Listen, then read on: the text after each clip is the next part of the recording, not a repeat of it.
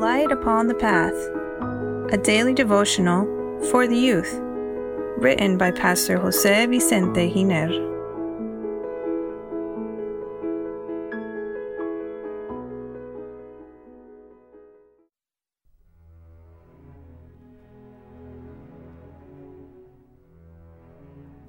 July 10 Christian Courtship.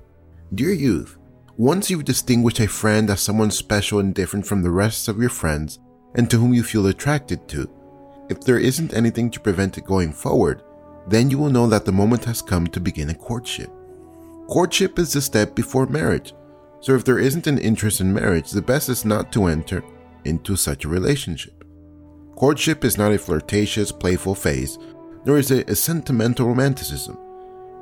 It's a time meant to get to know each other. There are young people who dedicate their lives to breaking hearts. They love to go from person to person, winning over hearts everywhere. But this is a grave mistake. The inspired pen tells us to trifle with hearts is a crime of no small magnitude in the sight of a holy God. And yet, some will show preference for young ladies and call out their affections, and then go their way and forget all about the words they have spoken and their effect. A new face attracts them, and they repeat the same words, devote to another the same attentions.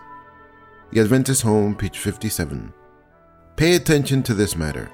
I know there are young people that have this habit of playing with the feelings of young ladies and vice versa.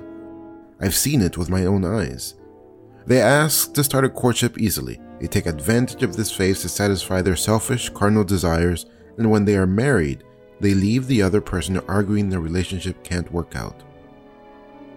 Dear young lady, you are the one who limits the physical attentions of the young man. If you let him proceed, he will, and you won't feel good afterwards.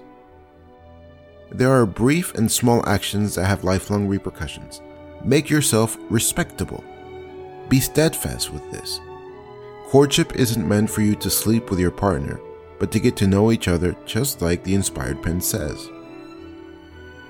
It is often the case that persons before marriage have little opportunity to become acquainted with each other's habits and disposition.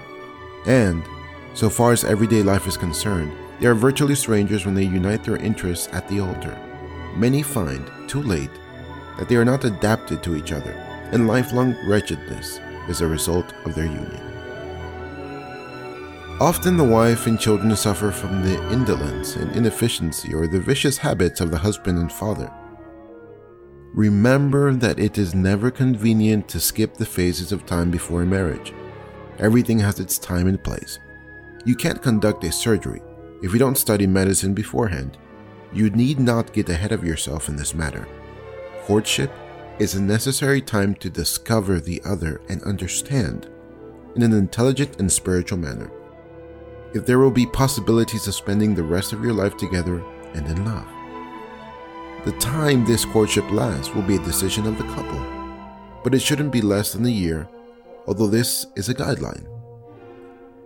To summarize, enough time to know if you can come to an understanding or not.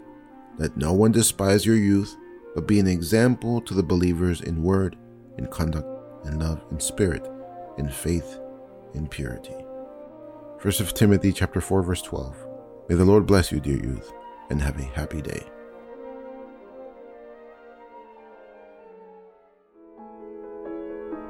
Please share this message that it may be a blessing to others as well.